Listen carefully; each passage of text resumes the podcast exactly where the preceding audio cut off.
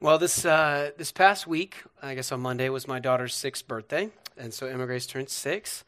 And it was interesting because as we got ready for the party, I guess I should say as my wife got ready for the party since I didn't do anything, she was asking Emma Grace, she said, hey, what are some things that you want? You know, what kind of colors do you want? You know, well, I want pink. What kind of gifts do you want? Well, I want some, I don't know, some pretty ponies. That'd be cool. And some princesses. I like pretty princesses, and Polly Pockets. I like those. Those are good. And so, you know, she kind of said, you know, I want some pink ponies with princesses riding and all these. And I'm just thinking to myself, how did I get myself into this, you know, with this complete, like, you know, total world of girliness, you know? And just to think about that, because I was thinking back to when my mother-in-law first held her, she said, oh, she looks like such a diva, you know? And so she's kind of holding her. And to this day, that's my daughter's nickname. She's the diva. It's like, go and get the diva. Diva, come here, you know, whatever. And so all of these things, this name, the diva, what we call her, kind of defines her. She loves everything girly. And so if you want to, you know, if you want her to laugh at a joke, make it girly. If you want her to get dressed quickly, pick out girly clothes, you know. If you want her to make the decision that you want her to make sure that it involves a lot of divaness, and she'll make it. In fact, she doesn't even like anything that's boily. She says the things are boily, she doesn't like them. So, but it's just interesting that what we called her, even at a young age, kind of defines how we interact with her even today. And we're going to start a new series, And He Shall Be Called, which is this time of when a prophecy of what Jesus would be called, even before he was born. And this prophecy of what he shall be called, it should define how we interact with him. What we know about Jesus and what we know about God through this prophecy should change how we interact with him, because our view and our image of God really defines our relationship with him. So we're starting a new series, And He Shall Be Called, and it's going to focus on Isaiah chapter 9. So if you don't have a Bible, if you didn't come with one today, you can feel free to use one of ours. The ushers are going to pass them out now. You can take one to read along during the service, or you can take it home with you.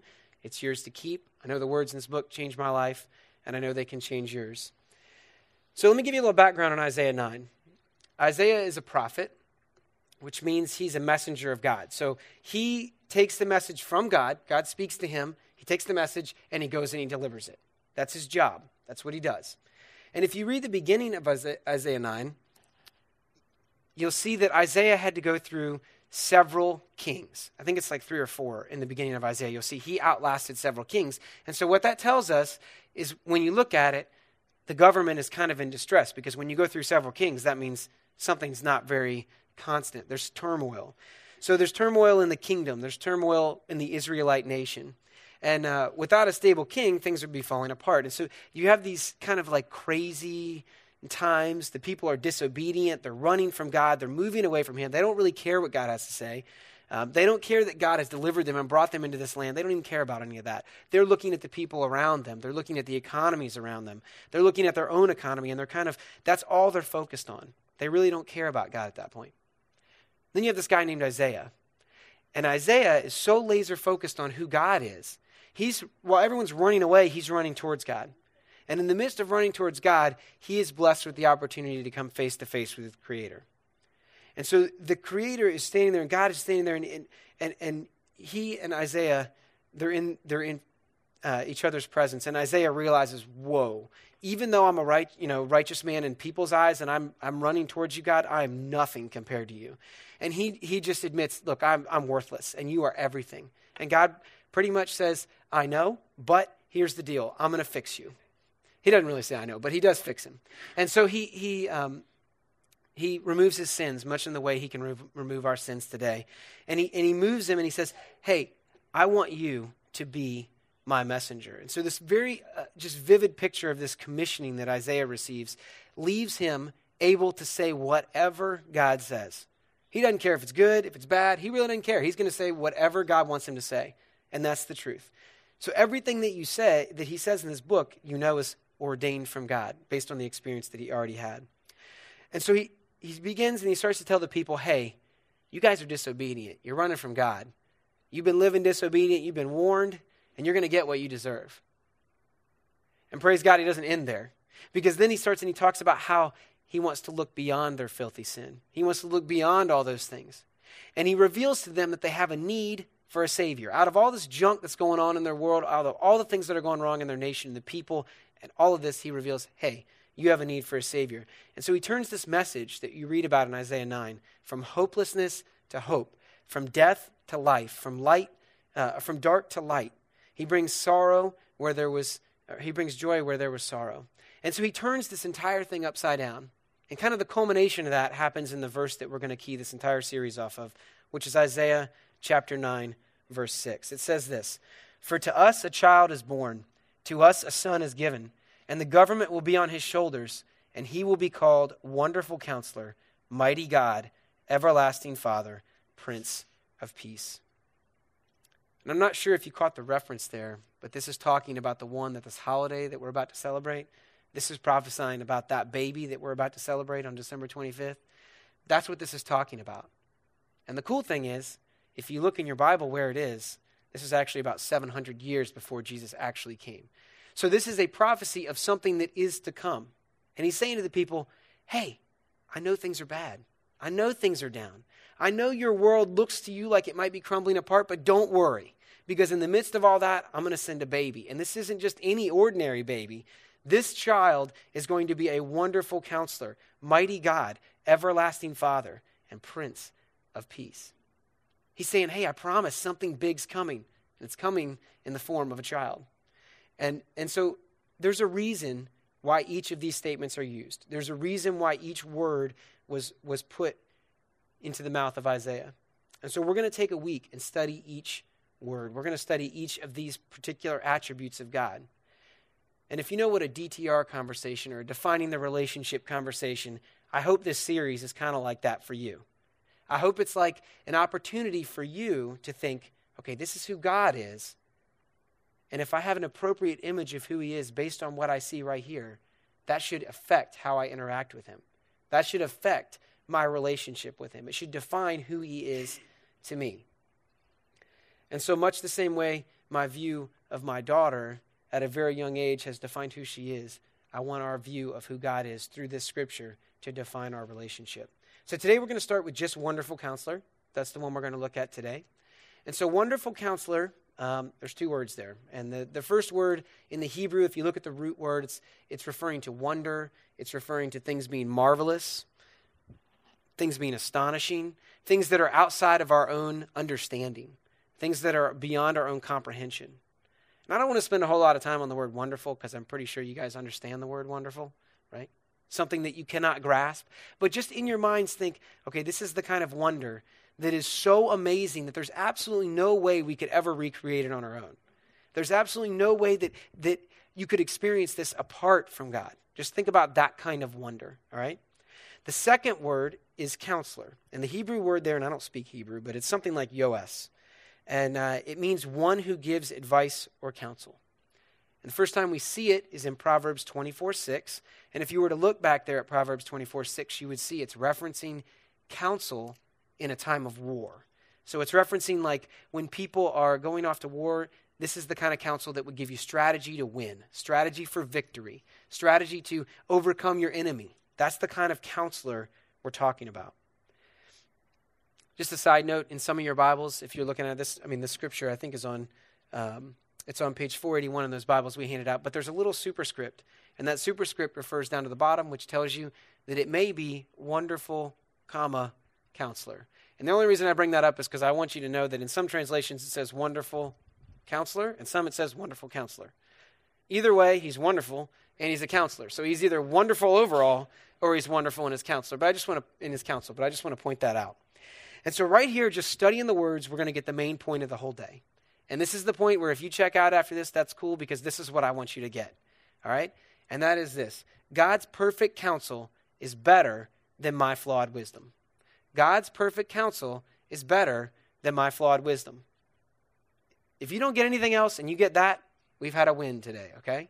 Because God's counsel is better than what I think I'm supposed to do on my own. 1 Corinthians 1:25 says this. It's on page 792 in those Bibles if you're looking along. It says, "For the foolishness of God is wiser than man's wisdom." And that just means God on his God on his worst day is still so much better than us on our best day, all right? So no matter how smart you think you are, God's way smarter, okay? No matter how good you think you are at steering your own life, God is so much better. It goes on to say, and the weakness of God is stronger than man's strength. God's wisdom is so much better than ours. It's obvious in that scripture. On page 516 of those Bibles, in Isaiah chapter 55, Isaiah goes on and he proclaims a little bit more about God's wisdom. This is one of my favorite verses, and so I just you might want to meditate on it later to kind of help get you in perspective of who God is in relationship to who we are. For my thoughts are not your thoughts, neither are your ways my ways, declares the Lord. As the heavens are higher than the earth, so are my ways higher than your ways, and my thoughts than your thoughts. As the rain and the snow come down from heaven and do not return to it without watering the earth and making it bud and flourish, so that it yields seed for the sower and bread for the eater, so is my word that goes out from my mouth. It will not return to me empty, but will accomplish what I desire and achieve the purpose for which I sent it. When you read that, and you read that God's ways are higher than our ways, and that his counsel is better than our counsel, and that every single word that God speaks, and in this case he's speaking through Isaiah, every single word has a purpose and a meaning, and that it will not fall void. That just, it helps to further reiterate in my life how much God's counsel is better than my counsel. Some of you may know the story about how I arrived here at LifePoint, how I became the youth pastor. But before I was the youth pastor here, I was a civil engineer. I worked for a construction company. I worked in their estimating and project management department, and had a great career there. Had a kind of a fast track. It's a small, like a local company, but pretty big for the area. And 400 employees, had direct access to the owner. Was over a lot of. I had a lot of people that I was responsible for kind of managing and working with. Was training under, the lead project manager, was apprenticing, kind of trying to follow his ways and learn from him. And so I had this fast track of this job, and it was going quite well. And I was called out of that. God clearly spoke, hey, this is not what you were meant to do. I know you're doing it. I know you're doing well, but that's not what you're meant to do. You are meant to do something completely different. You are meant to work in youth ministry. And out of that calling, my wife and I had to basically ask the question, were we going to obey? And the people around me, as I started telling my coworkers, hey, you know what, I think I'm going to leave this job. Actually, I didn't really say I think. I just said, I'm leaving, and this is what I'm going to go do. And they were like, you're crazy. You realize that, right? You're pretty much of an idiot. Like, that's just kind of the view that they took. And in a lot of ways, I believed them. I was like, you're kind of right. Like, this doesn't really make sense. But I had a choice to follow God, and I chose to follow him. And in a lot of ways, God's counsel was better than my counsel. Because it came down to, while it didn't make sense on paper, it came down to a step of faith and kind of asking myself, who's better at steering the ship? Me, who can see to the horizon on a clear day, on a cloudy day, I might not even be able to see to the end of the ship, Me who can see to the horizon on a clear day, or God who created the horizon, who knows what's beyond the horizon, who created everything in my life, who created me, who is separate from time, both past, present, future. He knows it all. He can change anything at any moment to anything he wants. That's the kind of God that he is. He's all powerful. And on top of that, he loves me and he cares about me and he wants the best for me. Who's better at steering the ship, me or him? Well, in that sense, it's obviously him. It's not always that easy, but it's definitely his counsel is better than my wisdom. And it proved that it really was the wise choice. Because if you know what the construction industry has done over the last several years, you would know that it, and I'm sorry if you're in the construction industry right now, because I would have felt your pain. It went like this. And all 400 employees at that company were laid off overnight. And I would have been laid off with them. And I would have lost the security that I had in the things that I was trusting in had I not moved to a different position that God had called me into. And I didn't know what was coming, but God did. And his counsel was better than my wisdom. So you may be sitting here today and you say, okay, I agree with you. I agree that God's counsel is better than my wisdom. I get that. And I will agree that, yeah, I might even want to follow it. But the question is, how do I even hear from God? You know, it's not like you can just say, hey, Jesus, can you come over? I got a couple questions, man. Can you come sit down on the couch? You know, he gets over, hey, man, what's up? And you sit down. Hey, you know, I was thinking about this or this. You can't do that, right? You can't climb the stairway to heaven, knock on the door and say, God, let me sit down here for a second. I got to ask you something. That's not how it works. You know, it may work that way for you, but for me, I haven't had FaceTime with Jesus, you know, like I haven't had that opportunity. That's not how it comes through. And so the question is, how do we hear God's counsel if we can't sit down and have a conversation like that? And so digging back into the scripture, what I did was I looked through the Bible and I looked for times that the English word counsel was used. And then I looked at it, studied it.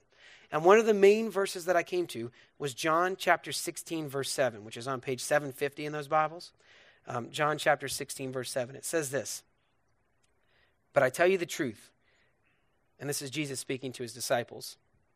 I tell you the truth, it's for your good that I'm going away. These are the same disciples that have been following him for however long, and they're thinking to themselves, wait a minute, I've been following you this whole time, and you're telling me that after I've watched you raise a man from the dead, watched you stop a storm, I've watched you heal people, I've watched you cast out demons. I've watched you have wisdom beyond anything I've ever imagined in my life. I know that you're the Messiah. I know you're the Son of the God. And you're telling me it's good that you're going away? Okay, they're probably not thinking so, but maybe. And then Jesus goes on. He says, unless I go away, the counselor will not come to you. But if I go, I will send him to you. Now, the Hebrew word for counselor here is parakletos, which literally means to call beside. And if you'll notice in the scripture, it's actually capitalized. And so it's not just referring to any counselor. It's not like I'm going to send some wise person over here. This is referring to the counselor, which is referring to the Holy Spirit. And so Jesus is literally saying the counselor will come. The Holy Spirit will come to you. And as I said earlier, our view of God kind of defines how we relate to him. You know, like what we think about when we think about God kind of defines about what we think he's capable of doing. And in a lot of ways, our view of the Spirit defines what we think the Spirit is capable of doing. And the Spirit is something that I think is a little bit misunderstood. So I'm going to do something that's a little risky here. By a show of hands, how many of you guys would believe that the Spirit is real and that he's moving today as is promised in Scripture? Just raise your hand if you think that's true.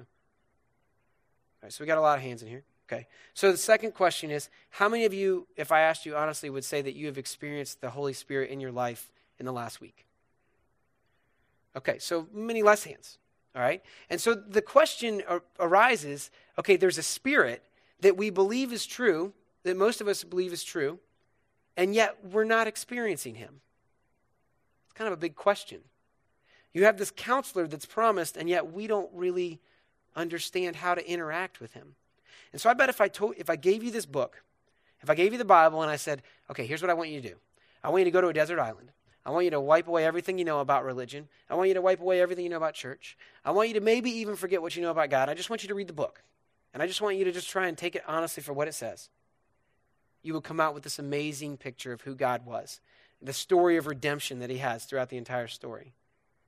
But you would also come out with this expectation of who the Holy Spirit was and what he was capable of doing. And so when it says the Spirit came on him in power and he was able to do this, you would expect the Spirit's going to come on me in power and I'm going to be able to do this. The Spirit comforted him. The Spirit's going to comfort me. The Spirit guided him. The Spirit's going to guide me. You would expect all of these things that you read about from the Spirit, you would expect them to be alive and moving in your life. And so when I asked that question, have you heard it? Have you felt him moving in the last week? Not only would you raise your hand, you'd probably raise it emphatically because the Spirit would be alive because you would have that expectation of the Spirit. But let's just take a second and just jump back into that verse. So John chapter 16, verse 7, it says this, but I tell you the truth, it's for your good that I'm going away. Unless I go away, the counselor or the Holy Spirit will not come to you.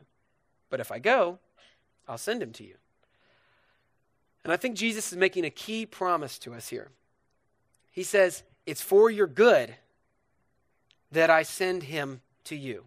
Because in essence, he's promising having the Spirit with us is better than having Jesus in the flesh. Essentially, he's promising it's better than being able to like just invite Jesus over, open the door, what's up, fist bump, Jesus, you know, comes on in, he sits down, you have a conversation. Better than that is to have the Spirit. That is what he's promising to us today.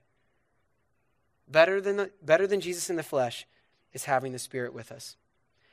And I mean, you wouldn't even have to wear a WWJD bracelet. You could just, instead of being able to ask him, if you were truly following the Spirit, you would be able to just listen and hear what the Spirit has to say. And I think a lot of that is because Jesus was confined to a body while he was here with us. And yet the Spirit is not confined to a body. The Spirit is able to move. The Spirit's able to be active in your life and in your life and in your life and in my life and everyone and in our church body all at the same time, which doesn't make sense to us, but that's because he's God. So it doesn't make sense to us. And so what I want to do, because we can't talk about Wonderful Counselor without taking a minute and talking about the Spirit, I want to give you a little quick education on what I read about the Spirit when I read in Scripture. So this is going to be a bit like drinking water from a fire hose. I'm just going to throw out a bunch of stuff at you, and you get whatever you can, okay? So the first big thing about the Spirit, I would say, is that he is fully God, okay?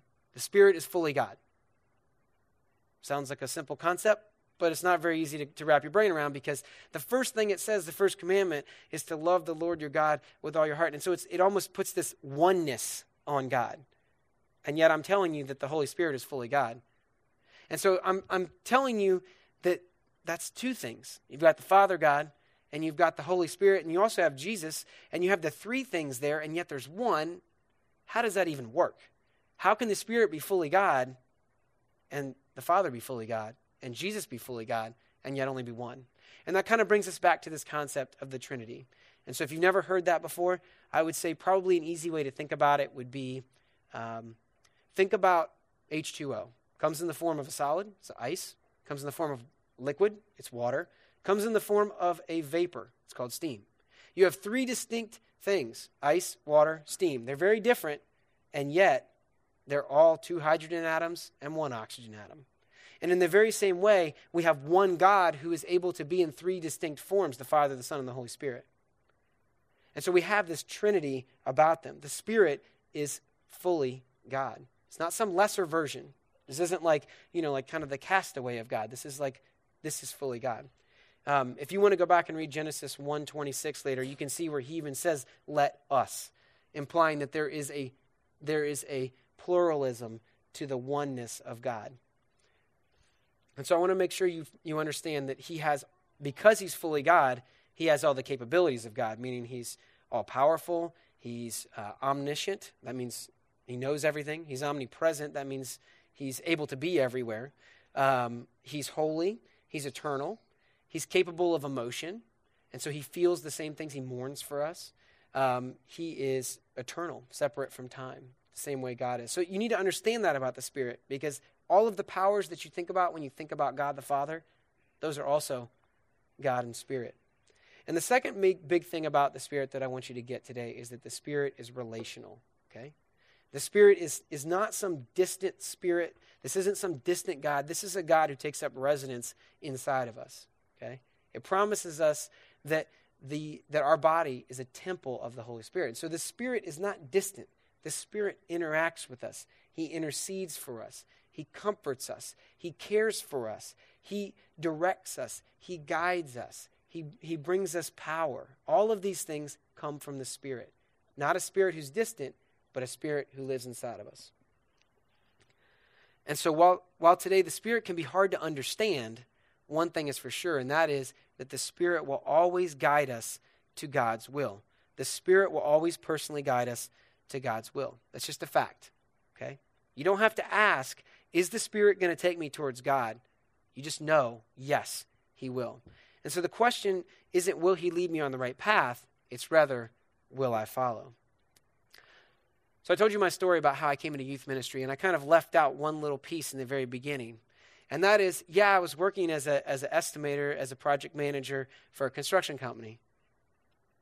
And yes, because of that knowledge, I was having lunch with the lead pastor of our church talking about buildings and grounds and land development and things like that. And in the context of that conversation, things quickly shifted to, hey, I know that you're in construction, and I know that you've been serving in our youth ministry for several years as a small group leader. And I know you love that, and I know that's great. But what I want you to do is I want you to switch gears. And I think God has laid it on my heart to ask you to become the next youth pastor of our church. That's how that happened. And in the context of that one conversation, I felt God was saying, hey, just trust me, man. Just do it. I got your back. I got you. Do this. So I call my wife, and you kind of imagine how this conversation goes. So I call her and I'm like, hey, guess what Donnie and I just talked about? She starts laughing when I tell her. And then she realizes I'm serious. And this is what I love about my wife. In the context of this one conversation, she says, are we doing it? Not, what are you thinking? But are we doing this? I feel God's leading me to this too. Are we doing it? And the answer to both of us was, yeah, we're doing it.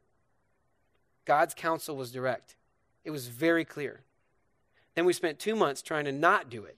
We spent 2 months trying to run away from it, trying to say, no, that's not what it's supposed to be about. I think maybe somebody else would be better at that. I don't really think that's where we're supposed to be. And I think that's kind of how it is. God's counsel is perfect. God's counsel will lead us to his will. The question is not, is it right? The question is, will we follow? And so out of that, I would just ask you guys to consider, what is God calling you today? And if you feel it, if you know it, if God's speaking directly to you, are you following it? And so the last thing I would say kind of about this big piece of this wonderful counselor would be what, if you're listening to me talk about the Holy Spirit and you're saying the Holy Spirit directly guides me, and if you know that you have God's word and so you can read about God and you know that God has a personal relationship with you, the question would arise, why do you need church? What do you need small group for? What in the world do you need Christian friendships for? Why do you need people in your life that have Christian backgrounds that are following the Spirit? Why would you need any of that? That's a valid question. And I think in my life, the answer is because more often than not, God speaks through somebody else. God speaks to my heart, and yes, God moves in my heart, and yes, I hear not an audible voice, but I hear movement, and I hear him directing me in different paths. But more often than not, that's through another person. And so let me read you a couple Proverbs. The first one is Proverbs 12:15. It says, the way of a fool, which this one actually really applies to me because I feel like I'm following the way of the fool here. The way of the fool seems right to him. And a lot of guys in here probably go, yeah, my way is always right. So if you're like me, just go back and realize that that's the way of the fool, okay? So the way of a fool seems right to him, but a wise man listens to advice. Proverbs 13:20 on the same page, page 449. It says, he who walks with the wise grows wise, but a companion of fools suffers harm. If you're going to hang out with godly people who give you godly wisdom, you're going to become more like what God wants you to be. Because as you listen to godly counsel, you're going to be directed by the Spirit through them to go into the direction of God's will. And so we need to be able to seek out and listen to God's counsel. And sometimes, more often than not, that wisdom comes through other Spirit-filled believers. So sometimes those Spirit-filled believers are already in our lives. Sometimes those Spirit-filled believers are, a mom or a dad. Sometimes those Spirit-filled believers are a husband or a wife.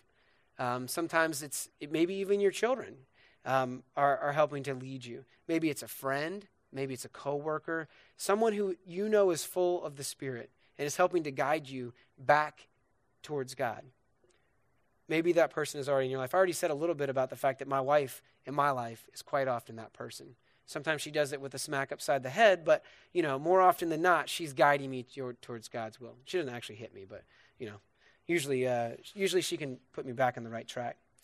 And so I would say, as you're looking for these people, we can't judge somebody's heart. It's not like you can just look into their heart and say, oh, yeah, that person's got the Spirit all in there. But you can see what's called fruits of the Spirit on them. And so I'd encourage you later, if you want to look that up, fruits of the Spirit, just read a little bit about that. It's all over the place. You can read about it in the Bible. But it's like peace, patience, gentleness, kindness, faith, and self-control. There's some other ones in there. But those things, when you see them at work in other people and you know it's from God, that should give you an indication this person is following the Spirit. And so that should be an indication that you might want to listen to what they have to say. Sometimes, however, the stuff in our life is outside of our control. And sometimes the things that we're facing are too big for the people in our life. Sometimes we have to go and seek counsel from other people.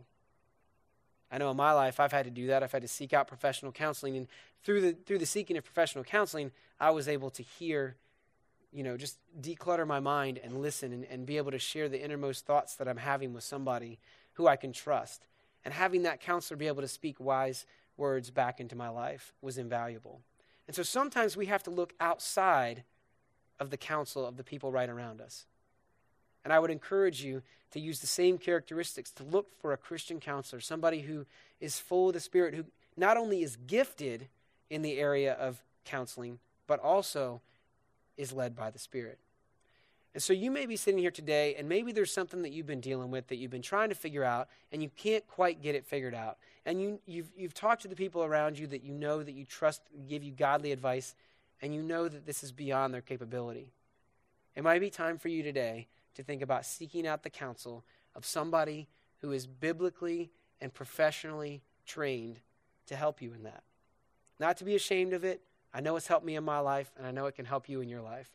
And so I would just encourage you to consider that today. That's my plug for Christian counselors. So just look for the same fruits of the Spirit that you look for in anybody that you want to seek advice from. So as I wrap this up and as I kind of bring it to a conclusion, I would say, what is it that we need to bring to God? What is it that we need to bring to God? Because if God's wisdom is better than my wisdom, and he's going to speak to me through his Spirit, and he's going to speak through other people, what do I need to put before him? And I would say this: try and do it yourself. Whatever you can't do yourself, take it to God. Whatever you can't get done on your own, take it to God. That's right, huh? Right? You guys agree?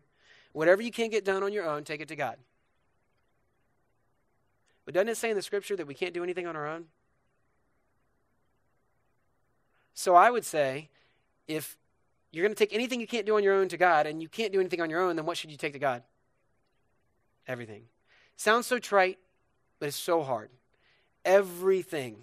God wants to give us the best counsel for everything in our life, not just the little stuff or not just the big stuff. I know in my life right now, we're trying to find a new home. That's kind of a big deal. We want to give that to God. And I know we also want to give, my youngest sons have some health issues. We want to give that to God. But God wants more than just those big things. And for me, it's a struggle to give him the little things. For me, it's a struggle to let go of the little things that I want to hang on to and give it all to him. For you, it may be the complete opposite. Maybe you give him all the little stuff, but the big things, you just can't trust him with that because that's just too big. But whatever it is, God wants it all. And you need to know today that God wants it all because he has the best counsel. So no matter what you're facing today, big or small, you need to know that God provides the best counsel. I want you to take that away tonight. Today, when you leave, I want you to know that no matter what you walked in here with, or no matter what you'll face this week, that God has the best counsel. And God provides his counsel through his Spirit, and his Spirit speaking through other people. You may be asking, well, I never hear from God, and I want to hear from God. I want the wisdom. Give me the wisdom. James chapter 1, verse 5 says this: if any of you lacks wisdom, you should ask God. If any of you lacks wisdom, you should ask God, who gives generously to all without fault, and it will be given to you. If you want to hear from God, ask him about it. And you may have said, well, I've already done that. Ask him again. Keep asking, because he will give if you ask. And so the question as we wrap this up and the band comes back up here is not, will God give you counsel? But rather, will you follow? It's not, will God lead you? It's, will you follow? So we're going to transition now. We're going to enter into a time of communion. And the ushers are going to come forward. And they're going to pass a basket with a little cup of juice and a little wafer of bread.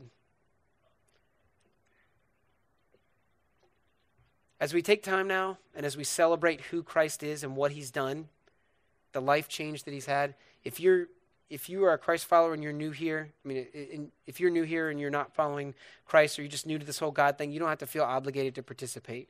You can just feel free to let those baskets pass.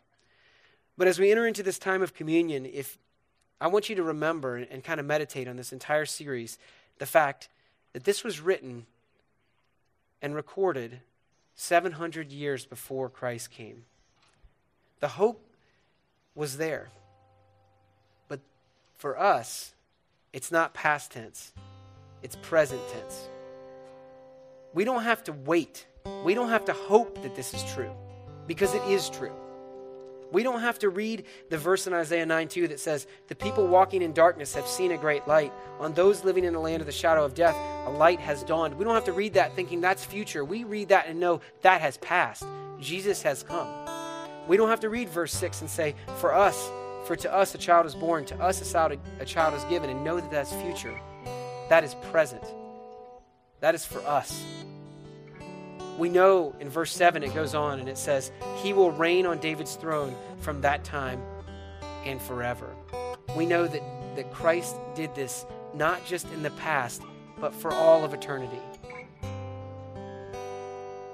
Whatever you came in here this morning with, whatever you are hanging on to, whatever you need to give to God, as I was talking about the things that he provides counsel for, whatever you were thinking of, Christ already died for that. He died so that we could have life, not so that we could hold on to all this junk and bring our own death. He died so that we could give it to him and have life abundantly. And so as the band plays, I just invite you to take this little cup of juice, which represents Christ's blood shed for us on the cross, and that little wafer of bread, which represents Christ's body broken for us. And I just invite you to reflect and ask yourself, what are you holding on to? What is it that you need his advice? What is it that you need his counsel? And just give it to him. As the band plays, just reflect on that.